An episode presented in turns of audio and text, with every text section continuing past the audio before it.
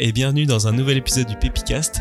Aujourd'hui, on va parler The Family et levée de fonds avec euh, Mathias Pastor, qui est directeur à The Family. Euh, Mathias que j'ai rencontré à un événement qui s'appelle La réalité de la levée de fonds expliquée aux étudiants, euh, donc chez The Family. Et à l'occasion de cet événement, j'en ai profité pour lui demander si ça l'intéressait de faire un petit podcast pour discuter un petit peu plus de ces questions. Aujourd'hui, on va commencer par parler de l'exploration européenne de The Family, de leur volonté toujours d'avancer et d'avancer vite. On va aussi parler de l'avantage aujourd'hui de se lancer car il n'y a plus de gatekeepers, plus besoin de demander la permission à qui que ce soit. Et on va aussi aborder euh, le côté levée de fonds, surtout quand on ne connaît personne, qu'on a zéro contact et qu'on n'y connaît rien, et la facilité qu'il y a aujourd'hui à la fois à se renseigner et à contacter les gens directement, mais avec des demandes claires. Voilà, je vous laisse sur l'épisode et j'espère que vous allez l'apprécier tout autant que moi. Tu disais, es entre Paris et Londres? Ouais, exactement. Euh, en fait, je suis entre Paris et Londres euh, comme base et ensuite on fait un tour européen en ce moment. Donc je passe, euh, enfin toutes les deux semaines, je passe entre 3 et 5 jours dans une, dans une nouvelle ville. Donc là, il y a, il y a deux semaines, j'étais à Prague. Là, mardi, je vais à Kiev. Deux semaines après, je vais à Madrid. donc et entre, entre temps, j'alterne entre Paris et Londres. Wow. Ok. Euh, et du coup, tu fais à chaque fois, tu fais des, tu fais des rencontres de, de start-up euh, dans, dans, toutes les villes. Ouais, donc en gros, donc on a un, on est, on est trois quatre de l'équipe à y aller à chaque fois. On a toujours le même format. On arrive euh, premier jour, on fait un dîner avec les, genre les meilleurs entrepreneurs post-seed, donc série A, série B, une dizaine d'entrepreneurs. Euh, ensuite, le jour d'après, enfin, les, les deux jours suivants, on fait donc Balthazar et moi, donc Balthazar c'est un autre euh, un autre directeur de famille. On fait des journées de d'office avoir avec des startups, donc on voit chacun sur l'espace de deux jours 20 à 25 boîtes. Euh, et, et, pendant ce temps-là, Oussama et Hugo qui Hugo organise le tour, c'est la personne qui c'est le directeur du bureau de Berlin. Oussama c'est un des cofondateurs euh, de The Family et eux ils voient des investisseurs.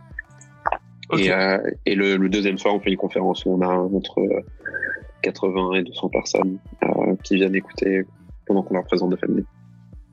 D'accord, ok. Wow, donc euh, vraie, euh, vraie dimension européenne là. Ouais, donc c'est un peu, pour nous, c'est un peu une phase d'exploration. Donc aujourd'hui, on est présent, enfin, on a des bureaux à Paris, Londres et Berlin. on a des boîtes qui viennent de 15 pays, enfin de, de, de, 15 pays européens. Mais aujourd'hui, on est vraiment en train d'essayer de réfléchir à comment est-ce qu'on fait pour avoir un deal flow européen euh, plus récurrent, comment est-ce qu'on fait pour vraiment aider les boîtes indépendamment d'où elles sont euh, et créer le créer le des, des, liens à travers les pays. Donc à chaque fois qu'on on est assez surpris à chaque fois qu'on qu'on va dans ces nouveaux pays parce que les, quand, les, quand on ajoute les gens qu'on rencontre sur Facebook, les amis qu'on a en commun, c'est plus des gens à, New York ou à San Francisco que des gens à Paris, Londres ou Berlin. Parce qu'en fait, en Europe, il y a très peu de gens qui font l'effort de bouger. Donc, euh, on va euh, alors qu'on va pas particulièrement loin.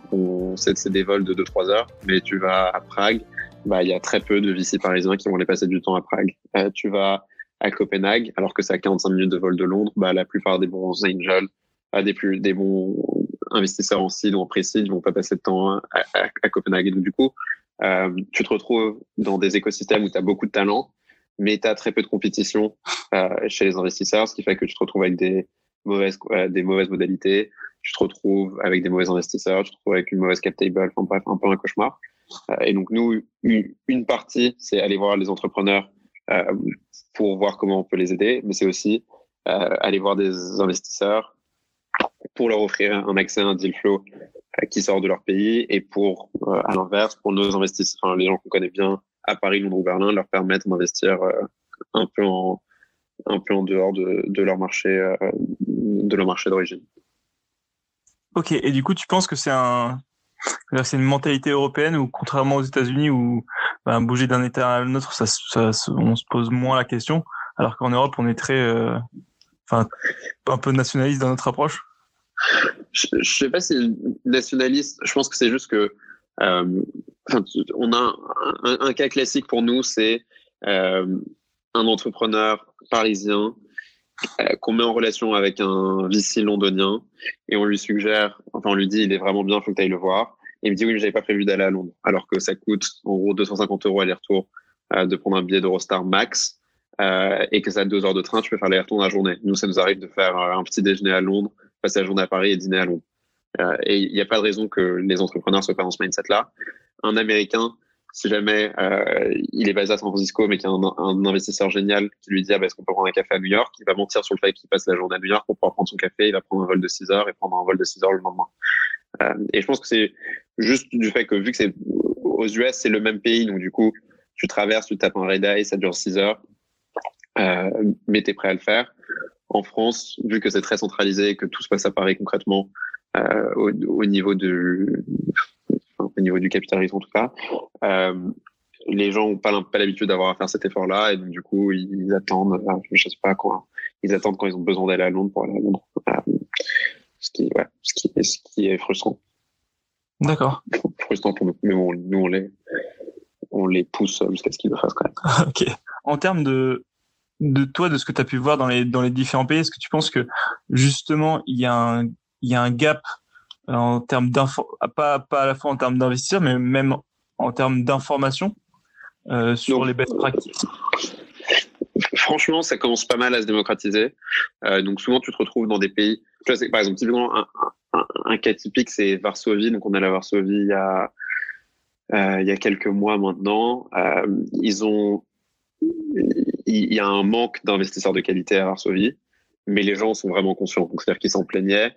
Euh, ils savaient ce que ce qu'étaient les best practices, ils savaient ce qu'étaient un peu les les benchmarks dans les bons écosystèmes, et ils savaient que Varsovie n'était pas du tout euh, à ce niveau-là. Euh, mais bon, ils se retrouvaient, ils se retrouvaient contraints parce qu'il n'y a pas beaucoup d'investisseurs étrangers qui regardaient vraiment les boîtes polonaises.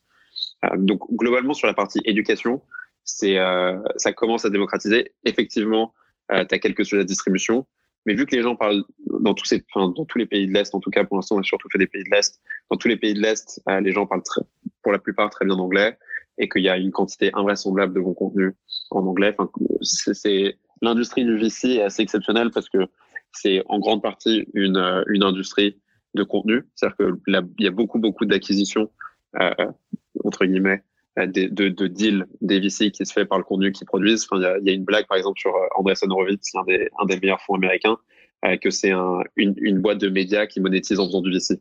Euh, et ça, c'est un peu le, le pousser, mais globalement, c'est vrai. Et donc, du coup, ce que ça a génial, c'est que tout le monde a une très bonne idée de ce que sont des termes acceptables et ce que sont pas des termes acceptables. Tu, euh, prends, tu prends quelqu'un comme Fred Wilson, qui est un des meilleurs investisseurs early stage euh, au monde. Bah, tous les jours, tu as accès à une de ses pensées de la journée. Et vu que ces pensées de la journée, elles ont souvent quelque chose à voir avec les levées de fonds euh, et, et l'investissement, juste les startups en général, euh, tu as vraiment accès à un contenu incroyablement qualitatif, euh, gratuitement, euh, quotidiennement. Donc, c'est pour, pour le coup, les gens commencent vraiment à, tu vois, quand tu, quand tu vas, euh, malgré le fait que tu as pas mal de retard dans le, dans le, dans les, enfin, la taille des fonds, le nombre de fonds, etc. En Pologne, par exemple, en termes d'éducation, c'est bien mieux que ce que la France était il y a cinq ans, quoi. D'accord, ok. Et du coup, oui, effectivement, vu que la plupart des ressources sont accessibles sur Internet, si tu si es un peu connecté sur Twitter, si tu lis un peu sur Medium et que tu, tu, tu sais un petit peu, vu que les, les gros les gros fonds font beaucoup de publicité et de communication, ben, tu arrives à accéder à l'information. Donc même si tu n'as pas accès derrière aux, aux, aux, mêmes interactions, le savoir est, est disponible. Exactement.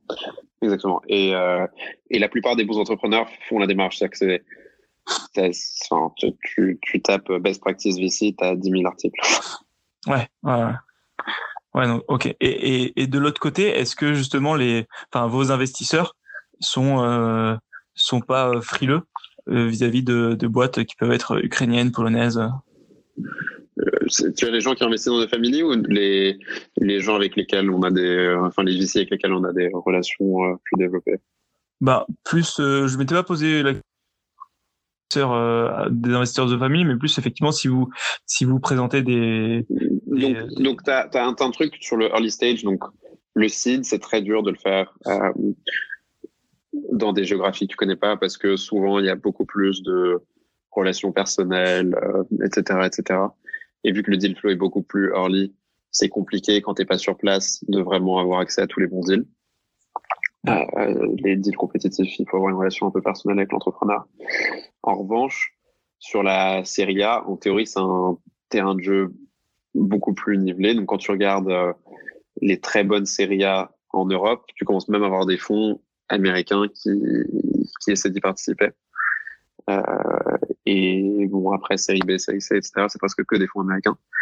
Donc, en vrai, pour des séries A dans les pays de l'Est, il n'y aurait aucune raison vraiment de, de voir les, les, les coûts d'acquisition sont plus bas, les, euh, souvent ils vendent à des, clients en Europe de l'Ouest, donc euh, tu, fais même, as même des meilleures marges. Donc non, il n'y a pas de raison vraiment d'être euh, particulièrement frileux. Ça, reste l'Union européenne, donc les investissements sont quand même assez safe. Oui, oui, parce que voilà, une des questions que je me pose, c'est oui, est-ce que, en termes de cadre réglementaire, c'est pas, c'est pas. Non, non, non, bah c'est, non. Enfin, pour l'instant, euh, donc Kiev, c'est notre prochaine destination. Ça, pour le coup, euh, c'est pas dans l'Union européenne, mais ça reste avec un, un, droit qui se rapproche très, enfin, qui se rapproche beaucoup du, du droit européen. Donc non, globalement, il y a, y, a, y a, aucun risque. Et en plus, c'est pas parce que, enfin, c'est assez facile de d'opérer une boîte dans un pays, mais d'être euh, register d'ailleurs. C'est un modèle assez oui. classique pour certaines boîtes. Donc, si jamais le VC est particulièrement frileux à l'idée d'investir dans en Pologne, par exemple, il peut euh, essayer de faire domicile l'entreprise à Londres pour, euh, pour, pour le moment où il investit. Donc, euh, non, il n'y a pas trop de raison d'être frileux. D'accord. Et donc, oui, si je comprends bien, pour un pour un VC, pour les pour les pour le seed, c'est plus un, un jeu de, de comment dire tu es obligé d'avoir un avantage informationnel et, et, relationnel, donc de connaître un peu plus. Ouais. Donc c'est un peu compliqué quand t'es pas sur place. Par contre, dès qu'on passe en, en seed, c'est, c'est, c'est plus facile. Bah, à, ouais, à, part, à, partir de la série A, tu commences à avoir quand même beaucoup plus de données.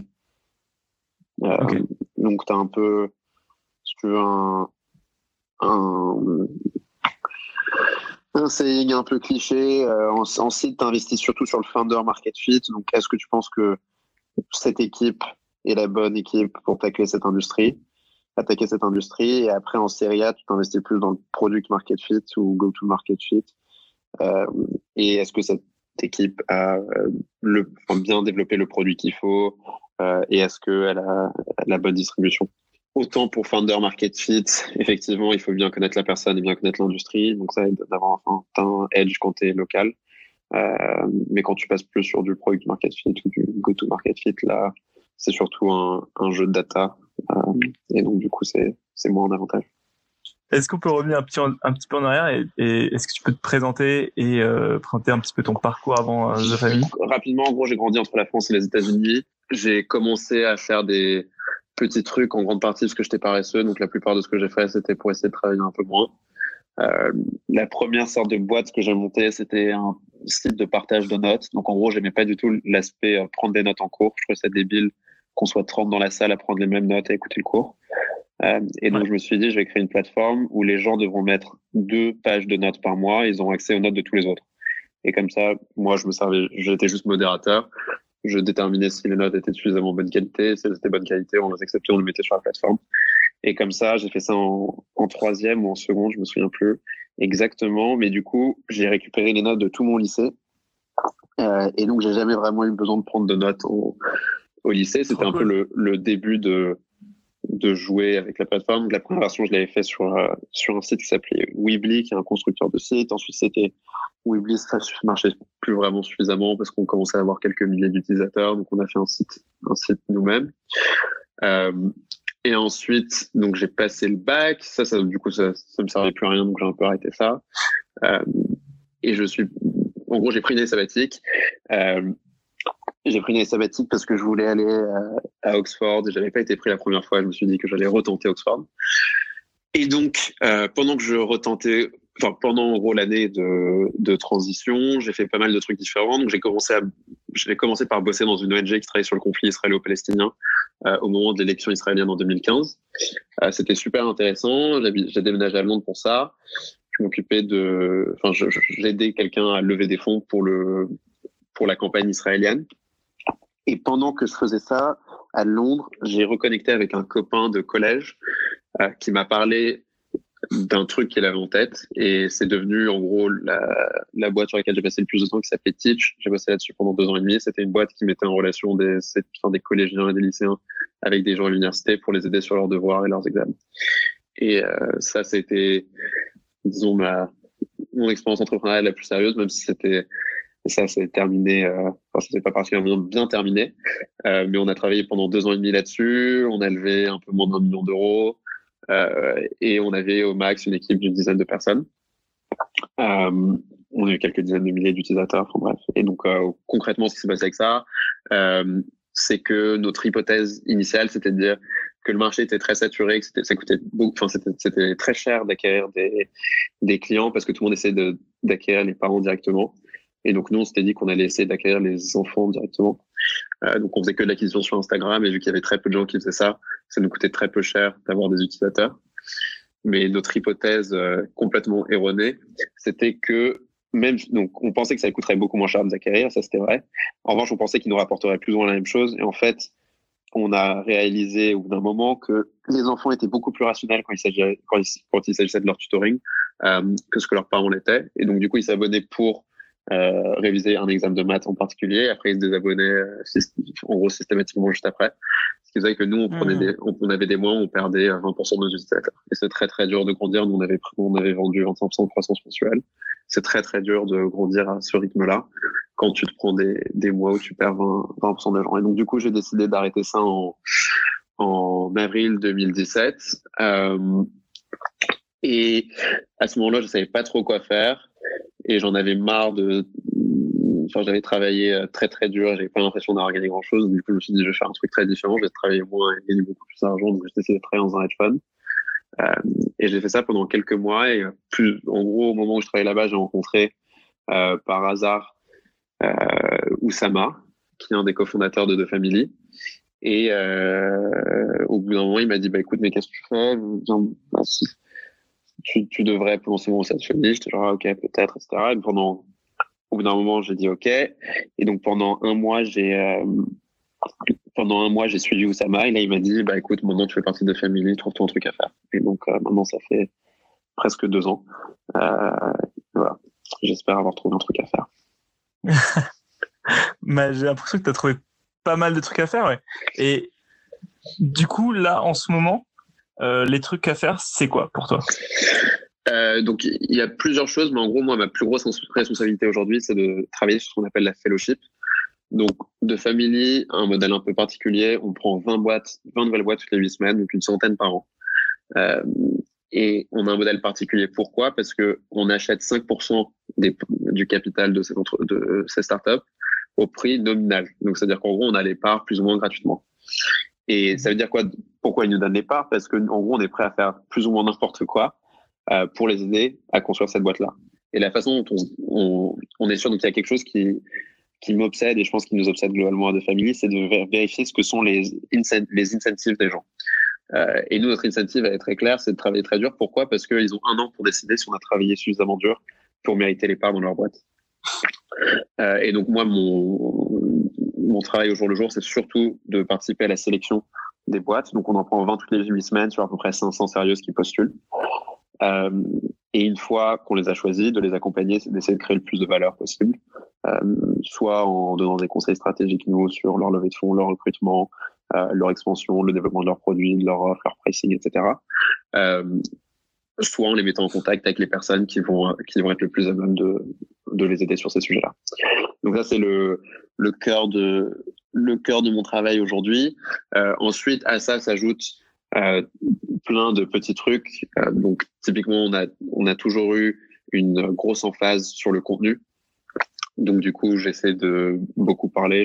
en théorie, je parle de beaucoup parler, euh, de, de, faire pas mal d'événements. Donc j'essaie d'en faire un, ou deux par semaine. J'essaie de, j'essaie d'écrire. Euh, donc ça, c'est une, une, autre partie. Voilà, ça c'est, disons le, le focus aujourd'hui de, de, mon travail. Et je, suis assez d'accord sur le, la question des incentives. C'est un bon modèle que vous avez.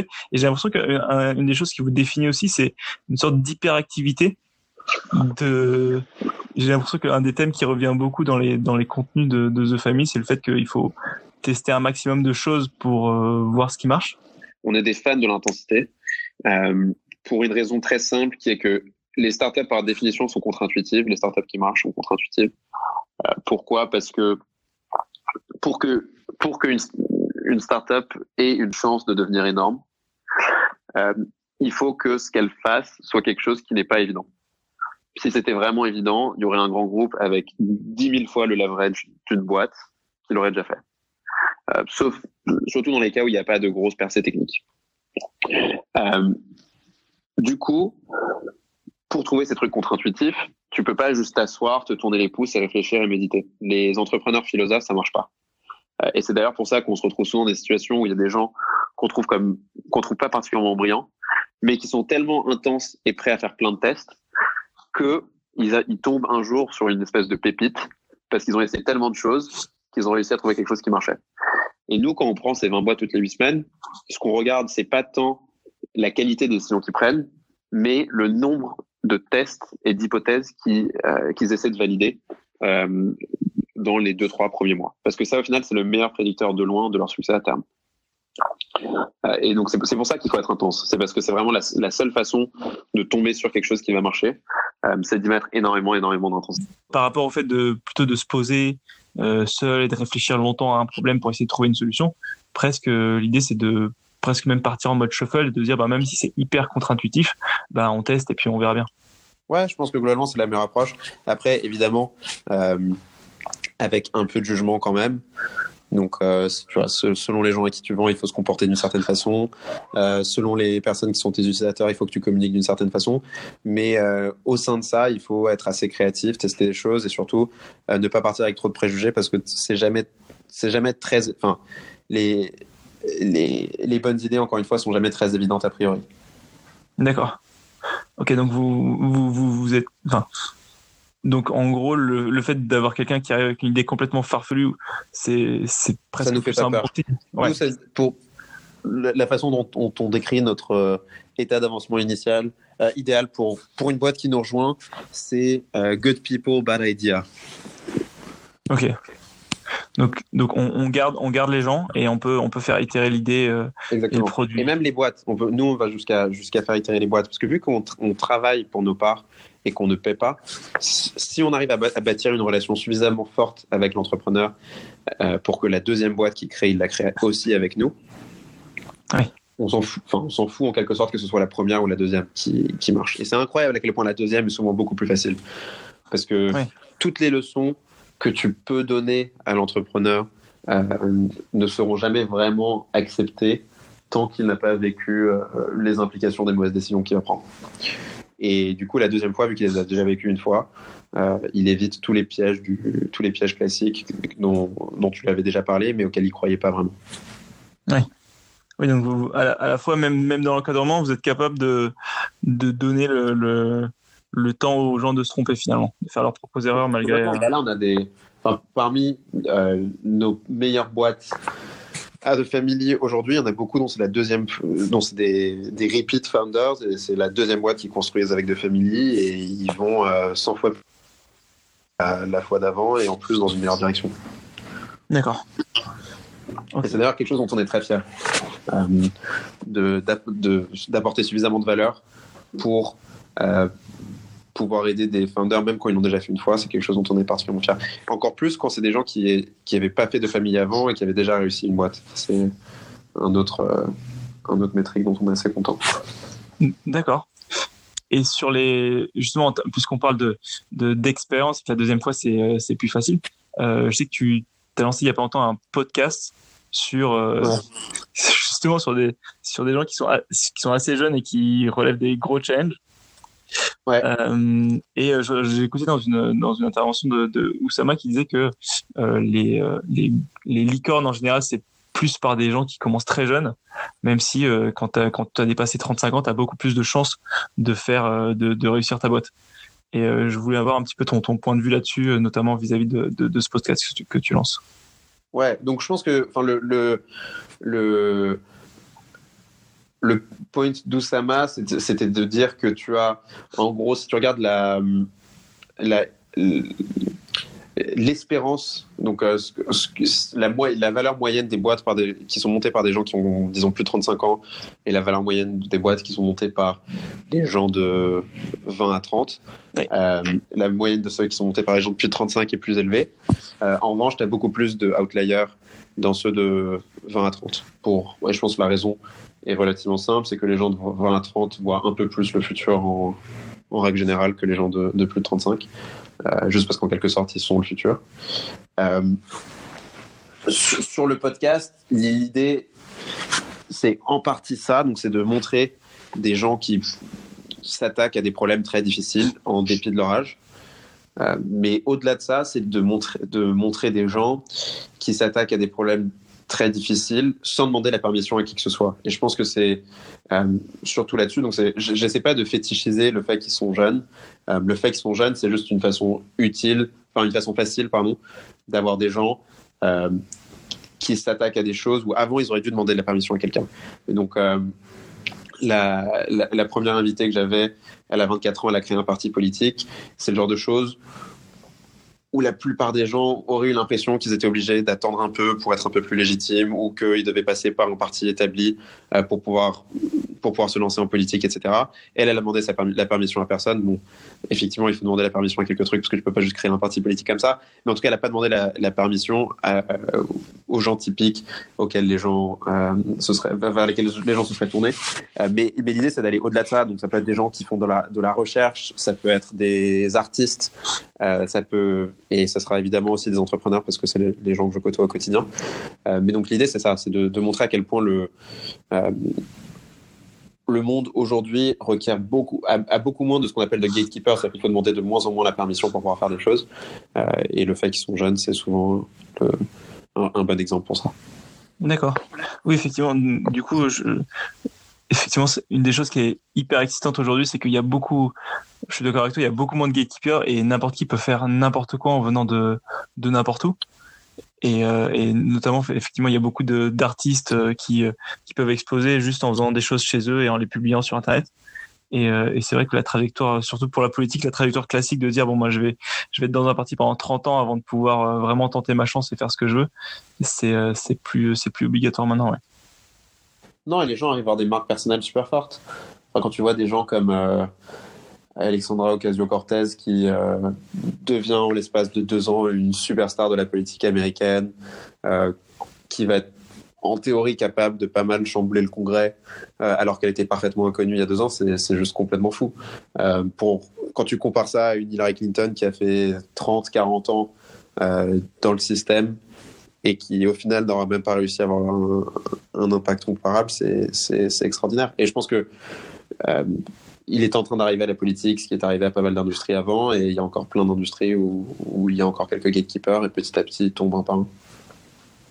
D'accord. Et j'ai l'impression parce que vu que tu avais commencé par travailler dans une dans une ONG sur le pour, pour travailler sur le conflit israélo-palestinien, toi dans tes dans tes guidelines, dans les sujets qui t'intéressent, il y a euh, l'entrepreneuriat et euh, et la politique. Enfin, euh, globalement, honnêtement, il y a même beaucoup plus que ça. Donc, sur les j'aime beaucoup lire des fictions, donc typiquement j'adorerais avoir des, des écrivains sur, euh, sur le podcast. Euh, j'ai étudié l'économie et la philosophie, c'est deux sujets qui m'intéressent encore beaucoup aujourd'hui. Donc genre, mes intérêts sont honnêtement assez larges. Et les, les, quelques trucs, enfin les, choses sur lesquelles je lis, lis pas assez, c'est vraiment parce que j'ai pas le temps, pas parce que ça m'intéresse pas. Je suis quand même assez curieux. Euh, après, la raison pour laquelle l'entrepreneuriat et la politique, ça m'intéresse particulièrement, c'est parce que c'est euh, deux avenues différentes vers avoir un impact énorme. Donc les États juste concentrent une quantité extraordinaire de ressources. Euh, en tant qu'entrepreneur, tu peux créer plus ou moins ex nihilo énormément de valeur. Donc c'est des mondes de petites probabilités. D'un côté, la petite probabilité de créer énormément de valeur en créant une boîte gigantesque. Euh, de l'autre côté, la petite probabilité d'arriver à dépasser l'inertie d'institutions un, peu rouillées. Et je trouve ça incroyable les gens qui se, enfin, qui dévouent leur vie à ces petites probabilités-là, mais dans l'espoir d'avoir des impacts énormes. Et donc c'est pour ça que l'entrepreneuriat et la politique, même si c'est des petites probabilités de types différents, euh, m'intéressent particulièrement. Mais je pense que de la même façon, tu vois, les, les meilleurs écrivains vivent aussi dans ce, dans ce monde des petites probabilités. Oui, clairement parce que c'est vrai qu'il y, y, a de plus en plus de, de livres créés aujourd'hui, mais, euh, mais il y en a très très peu qui arrivent à, à vraiment trouver un lectorat et une audience.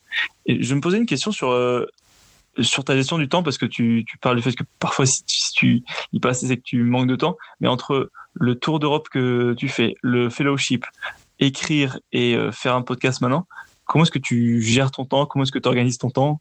Est-ce que tu arrives à avoir des, des, temps de pause un petit peu quand même? Euh, Oui, oui, j'arrive à, j'arrive à avoir des temps de pause. On est, euh, on est assez fort pour ne. Donc on, on dit qu'on on, aime se dire qu'on est un peu les, les garants du temps de, de, nos entrepreneurs. Donc on, essaie, de faire tout, de faire tout euh, pour qu'ils perdent pas de temps. Et donc une partie de tout faire pour qu'ils ne perdent pas de temps, c'est de ne rien leur imposer qui soit inutile. Euh, et du coup, quand il n'y a rien à faire pour eux, on fait rien. Donc, ça veut dire que parfois, ça me donne un peu de temps. Euh, et après, l'autre, c'est juste une question de discipline et de priorité. Quand, quand il faut que j'écrive bah, ou que j'édite le podcast, je bloque la journée, j'écris, j'édite le podcast. Euh, après, effectivement, vu qu'on conseille beaucoup de boîtes, euh, il y a toujours quelques petites urgences dans la journée, mais tu apprends assez vite à les gérer et essayer de pas trop procrastiner là-dessus. Euh, mais globalement, je n'ai pas aujourd'hui une méga structure, euh, notamment du fait qu'il y a ce tour européen où, on bouge pas mal. Euh, mais j'en ai. Enfin, la, nature du, travail fait que de toute façon, ce serait compliqué de structurer les journées par anticipation, vu que tu sais pas trop ce que tu vas devoir faire pour les entrepreneurs. Donc, pour l'instant, c'est plus essayer d'avoir un agenda suffisamment libre pour pouvoir les aider quand il y a des sujets qui se présentent. Mais après, c'est très rare qu'il y ait, pas, qu'il y ait des sujets qui euh, puissent pas être, enfin, qui puissent pas attendre 24 heures. Donc, euh, ça, même quand les journées sont chargées, on peut, on peut se débrouiller. Ok, super. Euh, du coup, je voulais passer au, au, sujet pour lequel je t'avais contacté au départ, c'est c'est tout ce qui est euh, levée de fonds. Ouais. Euh, surtout parce que moi j'ai découvert enfin tout l'univers des levées de fonds et l'écosystème en, en, arrivant à Paris mais c'est vrai que à, à Montpellier j'ai encore des, des potes qui sont qui sont entrepreneurs en, à, à Montpellier c'est c'est il y a moins moins enfin l'écosystème est moins moins développé et même même quand on est dans un incubateur parfois il y a il y a des gaps informationnels assez forts et, mmh. euh, et du coup il y a il y a pas mal de de pertes de temps et de et d'erreurs qui peut qui pourraient être évitées avec euh, juste avec une meilleure information en fait et, et une des ouais. questions que de base en fait mais qui est de, de comment on commence euh, parce que bon effectivement il y a le fait de de, travailler sur sa boîte mais euh, si on part de zéro et qu'on connaît personne euh, qu'est-ce que qu'est-ce qu'on fait? Est-ce qu'on tape VC sur Google? Est-ce qu'on cherche sur LinkedIn? Est-ce que bon déjà il y a un truc c'est que la, la façon la plus simple de lever de l'argent c'est de créer une belle boîte. Le capital est très mobile et les investisseurs passent beaucoup de temps à chercher les meilleurs deals. Si ta boîte avance bien, qu'elle soit à Montpellier ou à Skopje ou à Varsovie, ils iront te chercher. Euh, et à Montpellier, tu as un peu plus de chance. Après, il y a aussi euh, cette idée, donc, t'es, t'es, un, tu n'es pas censé rester. Euh, pas censé rester dans ton coin. Donc, c'est pas parce que tu es à Montpellier que tu devrais parler que au, au, groupe des business angels de l'Hérault. Tu devrais faire l'effort d'aller rencontrer des gens ailleurs. Et encore une fois, le, monde des VC est incroyable parce qu'il est extraordinairement transparent. Donc, si tu as vraiment envie de rencontrer des VC, tu peux euh, aller sur leur Twitter par euh, obligation professionnelle presque, ils en ont tous un. Euh, tu peux voir avec qui ils communiquent. En fonction de qui ils communiquent et de quelles sont tes affinités, tu peux trouver la personne qui est la plus à même de te faire une intro intéressante à, ce VC-là. Et honnêtement, en l'espace d'une demi-journée, tu peux identifier 5 à 10 VC avec qui tu as des connexions en direct. Euh, et c'est la meilleure façon de les rencontrer. Genre tout. Les, gens ont souvent peur de contacter des gens qu'ils connaissent pas parce qu'ils ont peur. Je, je, sais pas en fait pourquoi ils ont peur. Ils ont peur d'être pris pour des idiots euh, ou ils ont peur qu'on leur réponde pas. Mais le coût d'opportunité c'est zéro. Et euh, ça fait toujours plaisir. En vrai, ça fait toujours plaisir à quelqu'un de recevoir un message un peu random. Après, les VC reçoivent aussi euh, beaucoup de messages de fondateurs de boîtes dans lesquelles ils investiront probablement jamais avec des demandes qui sont pas très claires. Mais si tu écris un message avec des demandes assez claires euh, à un VC qui regarde ce secteur et qui regarde cette géographie-là, il n'y a aucune raison qu'il ne te réponde pas. Au contraire, c'est son métier de te répondre. D'accord, donc en fait, juste, il euh, y, y, a, y, a, juste à, à, contacter les gens. Euh, le, le, le, le BABA, c'est juste ça, chercher, chercher le Twitter ou. ou euh, et, et d'avoir des, de, et d'avoir des demandes claires, c'est aussi ça, ouais. avoir des demandes claires. après, souvent, les VC préfèrent que, tu, que quelqu'un te présente, ouais. mais typiquement, c'est exactement la même approche pour aller chercher cette personne qui va te, qui va te faire l'introduction. Euh, parce que, encore une fois, les graphes sociaux sont plus ou moins complètement publics. Donc, euh, tu vois qui a retweeté qui, qui a commenté sur quoi, etc. et très vite, tu peux deviner qui se connaît. D'accord. Et, donc, par exemple, si on n'est pas dans, si on vit pas dans un endroit qui est une, forte place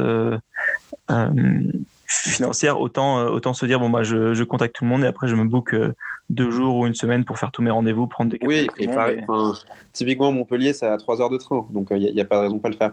Après, il y a aussi des, il y a aussi des indications. Donc, euh, là où tu décides de monter ta boîte, c'est aussi une illustration de l'ambition que tu as pour ta boîte.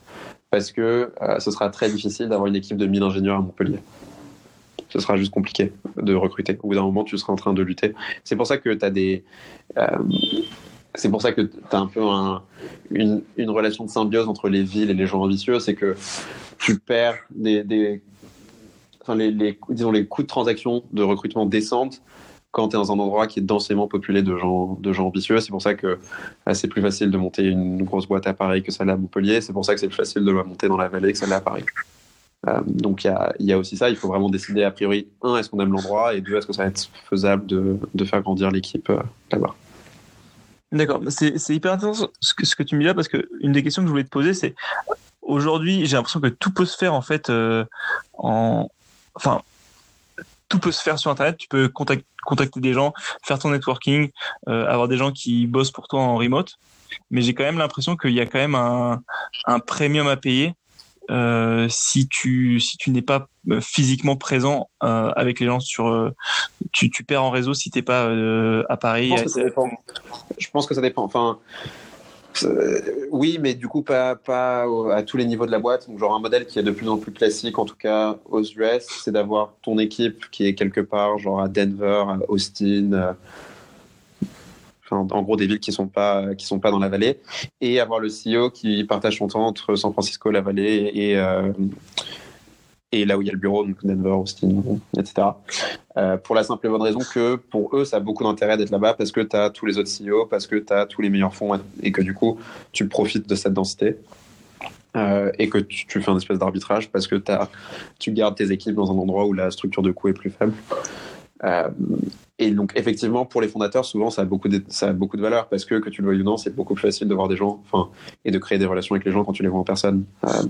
Nous, à The Family, on essaie d'avoir une expérience qui est la plus complète possible euh, en ligne. Donc, pour que, que, tu sois basé à Paris, à Berlin ou à Madrid, euh, tu aies une expérience d'une qualité similaire. Mais euh, pour créer cette relation-là, on insiste sur, euh, sur le fait de passer du temps en personne ensemble.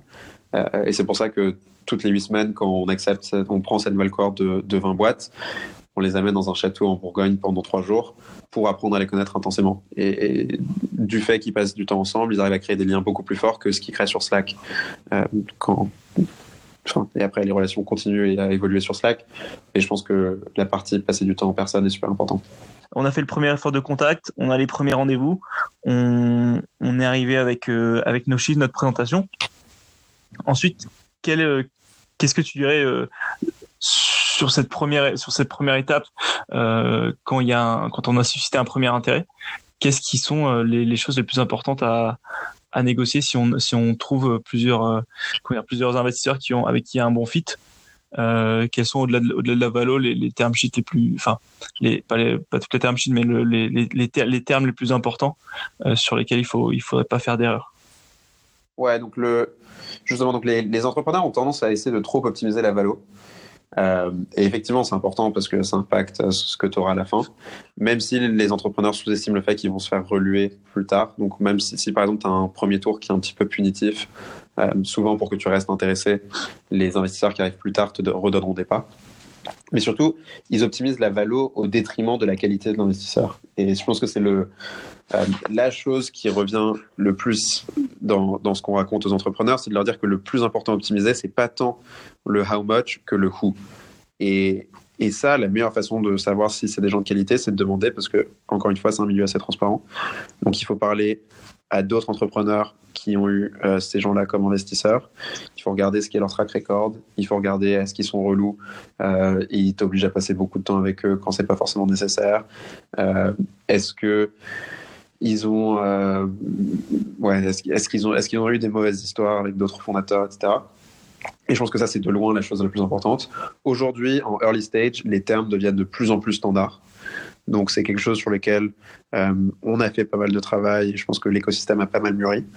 Mais du coup, les termes deviennent de plus en plus normaux. C'est-à-dire qu'avant, il y avait des choses, par exemple, il y a un truc qui s'appelle la liquidation preference. Donc, c'est quand, les, euh, quand l'entreprise est rachetée. Euh, ça donne le droit aux investisseurs. Donc, par exemple, imaginons que tu as trois fois, tu as 3x de liquidation preference. C'est-à-dire que quand l'entreprise se fait racheter, l'investisseur récupère trois fois sa mise et après, le, le reste de, de l'argent est redistribué proportionnellement euh, à l'ownership de chacun.